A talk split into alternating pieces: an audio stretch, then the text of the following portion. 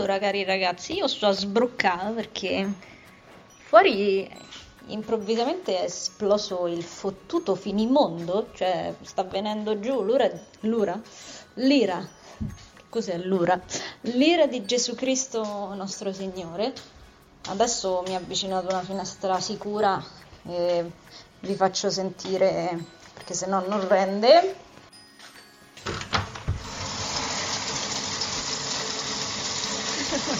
Bene c'è un odore fortissimo di pioggia. Io ovviamente sono senza corrente a casa sto al 48% di batteria e sono da sola in casa. Per fortuna, avendo le finestre aperte, ci vedo, essendo le 16.20 del pomeriggio, ancora non mi metto ad accendere le candele, però sto a sbroccare perché sostanzialmente volevo fare cose. Questo tempo mi sta sabotando e mi sto rompendo le palle Perciò, a parte che adesso mi metterò dei calzini di spugna perché ho i piedi congelati a caso, così, ovviamente proprio in un momento in cui non posso farci nulla, non posso, non lo so, accendere eh, il termosifone per metterci via di sopra, roba del genere, ho pensato di fare una cosa divertente. Dunque oggi è il 24 ottobre. Adesso io pescherò al buio dei libri dalla libreria, mi avvicinerò insomma dove c'è luce e vi leggerò la pagina 24 di questi libri pescati mezzo al buio in libreria. Peschiamo prima un libro dalla libreria del mio ragazzo e poi un libro da me. Che cosa abbiamo pescato? Luce, prego, torcia. Abbiamo pescato roba fantascientifica. Scuola del Cerchio di Firenze 77. Maestro perché? Risposte dall'invisibile. A cura di Pietro Cimatti. Ok, vediamo pagina 24. Eccola qua. Così, a poco a poco, l'uomo si libera dall'illusione, che è una forma di evasione creata dal desiderio egoista che cerca conforto e su questa via procede al raggiungimento del puro essere, che non conoscendo le barriere della separatività ha raggiunto l'espansione del suo io divino. Il concetto di evoluzione dopo il trapasso sta per quel ciclo che l'individuo compie dopo che ha abbandonato il veicolo fisico, ciclo che non è identico per tutti gli individui naturalmente. Per gli individui che avevano forma animale nel piano fisico, per l'uomo, per il superuomo, a rigore dobbiamo dire diverso per ogni individuo, perché ognuno di noi, dopo un'incarnazione, segue un suo ciclo a seconda dell'evoluzione, delle esperienze, dei desideri, dei pensieri che ha avuto nell'incarnazione ultima. Non solo, ma questo ciclo è diverso per l'individuo da un trapasso all'altro, da una vita all'altra. Vorrebbe dire evoluzione dopo il trapasso, il tempo che l'individuo impiega a liberarsi dei suoi veicoli inferiori, ossia il corpo astrale e il corpo mentale. È fittissima questa pagina, quindi non ve la leggo tutta. Bene, anche perché penso che vi annoiano questi argomenti. A me interessano, eh? Poi non so voi, ma io non so se era capito, se si era capito da quello che pesco, cioè da quello che, che scrivo nella reincarnazione, ci credo. Adesso spegniamo la torcia, peschiamo una cosa a caso dalla mia libreria. Ok, che cos'è? Stephen King, Duma Key. Uno dei miei preferiti, vediamo un po'. Se siamo ragionevoli, ce n'è abbastanza per tutti. Tom ha finito la birra senza mai staccarmi gli occhi di dosso. Alle volte mi chiedo se sei lo stesso uomo per cui lavoravo, ha commentato. Quell'uomo è morto nel suo pick-up. Pam ha accettato l'offerta e credo che avrebbe accettato anche di riprendermi con sé, se glielo avessi proposto. Era un'espressione che le appariva e scompariva negli occhi quando ci siamo visti a pranzo per discutere i dettagli, come un raggio di sole tra le nuvole. Ma io non l'ho fatto. Avevo in mente la Florida, quel rifugio per chi ha un anello al dito e un piede nella fossa. E credo che nel cuore del suo cuore anche Pam sapesse che era meglio così sapesse che l'uomo che era stato estratto dalle lamiere del Dodge Ram, con l'elmetto d'acciaio schiacciato intorno alle orecchie, come un barattolo compresso di alimenti per cani, non era lo stesso uomo che c'era salito in cabina. La vita con Pam e le ragazze e la ditta di costruzioni era finita. Là dentro non c'erano altro che stanze da esplorare. No, non è vero, là dentro non c'erano altre stanze da esplorare. C'erano però delle porte. Quella con la scritta suicidio era allo stato attuale una cattiva idea, come mi aveva fatto notare il dottor Kamen. Rimaneva quella con scritto Duma Chi. Un'altra cosa è successa nella mia altra vita prima che uscissi da quella porta, però. È quello che capitò a Gandalf, il Jack Russell Terrier di Monica Goldstein. Ok, cambiamo libro. Allora, questo libro l'ho pescato dalla libreria del mio ragazzo e si intitola L'amuleto di Samarcanda. Jonathan Stroud. E sotto la vernice bianca. Il legno era rinforzato con fasce di metallo. Due buone ragioni per cominciare da qui. C'era una minuscola fessura sotto la porta, troppo stretta perché potesse passarci un insetto, ma meglio così Ero talmente indolenzito che non vedevo l'ora di cambiare forma. La mosca si dissolse sotto la porta proprio nell'istante in cui si dileguava il vapore intorno al rospo. Una volta nella stanza diventai un bambino. Chi sei, Rudy? Se avessi saputo il nome del giovane apprendista avrei malignamente preso le sue sembianze, giusto per lasciare a Simon Lovelace un piccolo indizio quando si fosse messo sulle tracce del ladro. Ma senza il nome non avevo alcun appiglio. Così diventai un ragazzo che conoscevo una volta, a cui ero affezionato. Le sue ceneri erano state affidate al Nilo da lungo tempo, perciò il mio furto non avrebbe potuto arrecargli danno, e a me piaceva ricordarlo in quella maniera. Aveva la pelle mora e gli occhi grandi e indossava una tunica bianca. Si guardò intorno in quel suo modo particolare e con la testa leggermente inclinata di lato. La stanza era priva di finestre. Contro le pareti erano allineate parecchie teche, piene di attrezzi magici, o teche, forse teche, vabbè. La maggior parte era roba del tutto normale e anche del tutto inutile. Trucchi per spettacolini da illusionista, ma c'era anche qualche pezzo intrigante. Oh, ma sapete che mi sta intrigando sto coso? Bello, mi interessa, me lo voglio leggere. Ok, altro libro dalla mia libreria Cecilia, credo, Ahern, un posto chiamato qui, uno dei miei preferiti ragazzi, ve lo consiglio. Erano le 5 e 45 di una luminosa mattina d'estate e c'era silenzio, a parte la canzone di Rocky che mi incitava. Anche se non riuscivo a sentirmi, sapevo che il mio respiro era affannoso perché ero abituata ad andarci pesante. Se mi veniva voglia di fermarmi, mi costringevo a correre più forte. Non so se fosse una punizione quotidiana, oppure quella parte di me che voleva indagare, scoprire nuovi posti e spingere il mio corpo a raggiungere risultati mai ottenuti prima. Poco più avanti, nell'oscurità del fossato verde e nero accanto a me, vidi una violetta d'acqua sommersa. Ricordo che una volta, quando ero ancora una bambina allampanata, con i capelli neri, che si vergognava del proprio nome contraddittorio, mio padre mi disse che anche alla violetta d'acqua avevano dato un nome sbagliato, perché non era affatto viola, ma di un lilla rosato, con il centro giallo. Eppure non era bella lo stesso. E non la trovavo una cosa buffa, neanche un po' avevo risposto, scuotendo la testa. La Violetta si avvicinava sempre più e io la guardavo e pensavo, so come ti senti. Mentre correvo, sentii l'orologio scivolarmi dal polso e sbattere contro gli alberi sulla sinistra.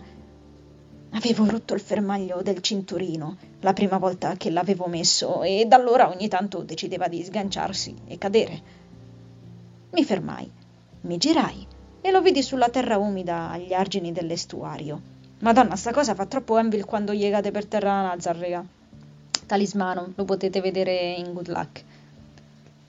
Appoggiai la schiena contro la corteccia ruvida e scura di un ontano, o d'ontano, boh, e mentre riprendevo fiato, notai un piccolo sentiero che curvava verso sinistra.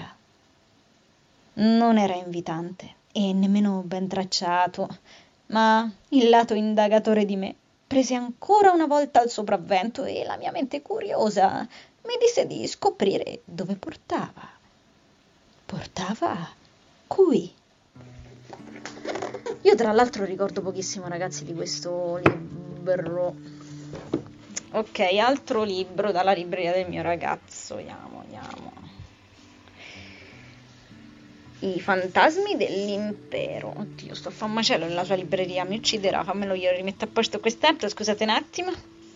Ok, I fantasmi dell'impero, Marco Cosentino, Domenico Dodaro, Luigi Panella. Questa sembra proprio una roba che mi annoierebbe da morire, ma non si può mai dire. Cerchiamo pagina 24. Guarda caso, proprio mentre lui non c'era, si è scatenato l'inferno. Abbastanza chiaro, no? Chiaro lo era fin troppo, ma Bernardi scelse la prudenza. Avrebbe anche potuto esprimere qualche curiosità sull'essere giusti cui il viceré aveva alluso, ma ovviamente la tenne per sé. Le sue intuizioni si sono sempre rivelate fondate, eccellenza. Allora ho voluto vederci chiaro. Ho chiesto ai carabinieri di capire come fosse cominciata all'improvviso questa ribellione. In pratica, pare che tutto abbia avuto origine dalle prodezze del residente di Bahardar, un capitano di complemento, tale Gioacchino Corvo, che ha iniziato a comportarsi in modo apparentemente inspiegabile. Gente fucilata in modo indiscriminato nei villaggi intorno, fino a quel momento pacifici. Questo è il caos. um, la scomparsa di Mesleni, se si legge così, e Casci. Poi riaffiorati cadaveri, legati e imbavagliati nelle acque del lago Tana. Addirittura un battaglione coinvolto in una sciagurata iniziativa che ci ha fatto perdere valorosi ufficiali. Ah, naturalmente rubacchia sui taglieri e... no, sui talleri e nonostante i divieti si accompagna alla luce del sole con una negretta quindicenne. Il tenente dell'arma di Bahardar ha cercato di fermarlo, ma non c'è stato niente da fare. Fra l'altro, pare che questo corvo sia imparentato in qualche modo con Pirzio Biroli. Oh, regà, Pirzio Biroli! Ora, considerato che la rivolta è scoppiata mentre il governatore era a Roma, io ho il dovere di andare fino in fondo per offrire, per offrire, per offrire al duce tutti gli elementi di valutazione. E vai fino in fondo, vai che già mi sono stufata. Ok, io direi che vi leggo altri due libri e poi basta perché stiamo per fare un quarto d'ora di audio, anche se potrei stare qua pure boh, un'altra mezz'ora perché la luce non è ancora tornata, ma non voglio nemmeno annoiarvi. Ok, vediamo un po' che vi leggo. Peschiamo a cazzo. Ho pescato il mio Good Luck di Sheila Rosati. Ce l'hai le pagine segnate? Beh, ragazzi, vi, vi leggo Good Luck pagina 24, così magari se lo trovate carino ve lo comprate. Allora. Mm, non so proprio cosa stesse insinuando mamma quella volta, penso tra me, piccando tra i denti il terzo biscotto e, gonfia... e gonfiandomi le guance come un criceto. Io che mangio troppi biscotti insieme, boh, mi sembra una sciocchezza. Mi avvicino al frigo, scarpicciando e lo spalanco, regalandomi una folata d'aria gelata con tutto questo movimento mi sto scaldando e non sento il gelo del resto della casa, perciò la temperatura del frigo è l'unica a farsi notare quando allungo una mano verso la panna spray. Lo stereo, perfettamente udibile in tutto l'appartamento, si inoltra nel brano successivo ed io sollevo in alto il tubetto di panna gridando A bomba! per poi spararmene in bocca una fioccata generosa. Quasi tutto il resto lo scarico nei rimasugli dei biscotti, dentro la scatolina ancora stretta sotto al mio braccio. Mi ingozzo, tenendo il ritmo, sporcandomi tutta la faccia. Esalo un rutto soddisfatto, getto i vuoti del reato in una bustina di plastica, più tardi la butterò nei bidoni condominiali senza farmi notare. Intanto la nascondo in camera mia e rischio di scivolare sul tappeto di briciole finito sulle mattonelle. Mm, non va bene. Devo eliminare ogni testimonianza. Mi pulisco la bocca con la manica. Agguanto la scopa con una giravolta e fingo sia una chitarra, cominciando a suonarla e cantando parole senza senso sul brano rock. Spazzo, sempre a ritmo, elimino le molliche fiondandole nel cestino e mi dirigo nella mia stanza schitarrando della grossa. Lancio la bustina segreta sul mio letto e mi chino sulla scopa in uno scoppiettante momento di assolo. Mi avvicino alla mia sveglia, dimenando la chitarra improvvisata. Vai, sveglia Queen, duetto! strillo io e Quinn mandiamo in visibilio il nostro pubblico di svegliette sul palco immaginario sgargiante di luci fumose. Alla fine del brano schianto il mio strumento sul palco e il pubblico impazzisce urlando Drin, Drin, Drin, mentre Quinn fa un gigantesco salto mortale trillante capriolandomi sulle spalle durante il mio inchino. Grazie! Esclamo e mi rendo conto d'aver spaccato la scopa. Sempre bello questo pezzo, che lei rimane da sola in casa e fa un casino. Questo legame sembra che fosse poco prima di Nazareth. Ve lo consiglio, comunque c'è l'audiolibro che ho fatto un paio d'anni fa. Ok, io direi, ultimo libro dallo scaffale del mio boy, sempre, eh, come si dice, a, a occhi chiusi. Non te incarra niente. Ecco, come non detto. Ultimo, Down o Dawn of War Warhammer La Tempesta di CS Gotto. Ok, 24, guarda 24. 24. Senti che cazzo sta facendo il tempo? Io sto, sono ancora senza corrente, che cazzo mi metto a fare? Però devo anche smettere di leggere dopo questa perché sto al 36%. Cioè. Allora, dove sta? Tutti gli psionici erano stati reclutati dalla Scola Psionics, Scola Psionics sulla Terra. I corpi sanguinari intrattenevano un rapporto privilegiato con gli Adeptus Telepatica e alcuni tra i loro studenti di maggiore talento venivano chiamati a servire nel Sanctorium Arcanum a bordo della Litania della Furia. Anzi, come l'Inquisizione e il misterioso capitolo dei Cavalieri Grigi degli Space Marine, i corvi sanguinari selezionavano alcuni tra i migliori psionici della scuola Psionics come potenziali bibliotecari. Vengo io, privi di un proprio mondo natio, i corvi sanguinari cercavano attivamente fonti alternative di neofiti e grazie alla loro ottima posizione nell'administratum, administratum, regà, mettetecelo un nome strano, riuscivano ad attingere a riserve di talenti potenti e insolite. Lo stesso Corinth aveva un tempo percorso i corridoi consacrati della scola, mi fa troppo ridere scola, sulla terra. I corvi sanguinari avevano un altro accordo esclusivo con gli Adeptus Telepatica, in base al quale potevano prelevare un piccolo numero di psionici secondari dalla scuola alcuni dei quali si sarebbero sottoposti alla cerimonia dell'incatenamento dell'anima. Eh, sentila così non, non, è allettante, che li avrebbe trasformati in astropati capaci di trasmettere messaggi attraverso il warp. Questo sembra figo. Questi psionici venivano quindi inviati a servire nel Sanctorium. Oddio, certo che una volta tanto potreste abbreviare della Litania della Furia, la nave da battaglia del comandante della Guardia dei Corvi. Sebbene la loro funzione a bordo del venerabile vascello si perdesse tra i miti, leggende e apocrifi, secondo la teoria dominante all'interno degli ordini segreti di Psaicana, credo, o Psicana, gli psionici erano una specie di ripetitore mobile dell'Astronomican che diffondeva la voce del coro argenteo nei recessi più lontani e oscuri della galassia. Ma come per tante altre cerimonie e tecnologie, le origini e le funzioni precise del Sanctorium si perdevano nelle tempeste della storia. Bene, direi che può bastare. Mamma mia, no, non me lo leggerei mai. Sono contenta per te, amore mio, che ti piace, ma non me lo leggerei mai. Qua ho fatto un casino, de... ho fatto cadere action figure a destra e manca, c'è una strage. Mi dispiace, ok. Bene ragazzi, è stato un piacere, qui non è cambiato nulla. Speravo che in questi 19 minuti circa di lettura cambiasse qualcosa, voglio vedere se è scattato il contatore.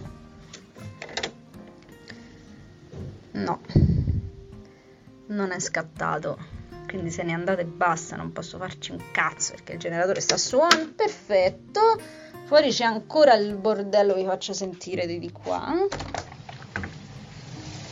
Ok, questo è il bordello che si sente a finestra aperta nel mio studio.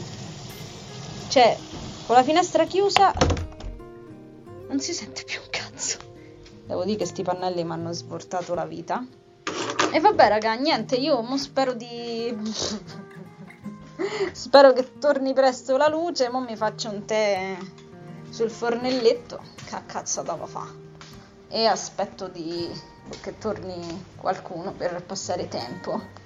Spero che questa sbroccatina randomica non sia stata eccessivamente pallosa. Spero che il nostro caro Signore Gesù Cristo la smetta di essere così irritato. E noi ci sentiamo ai prossimi episodi.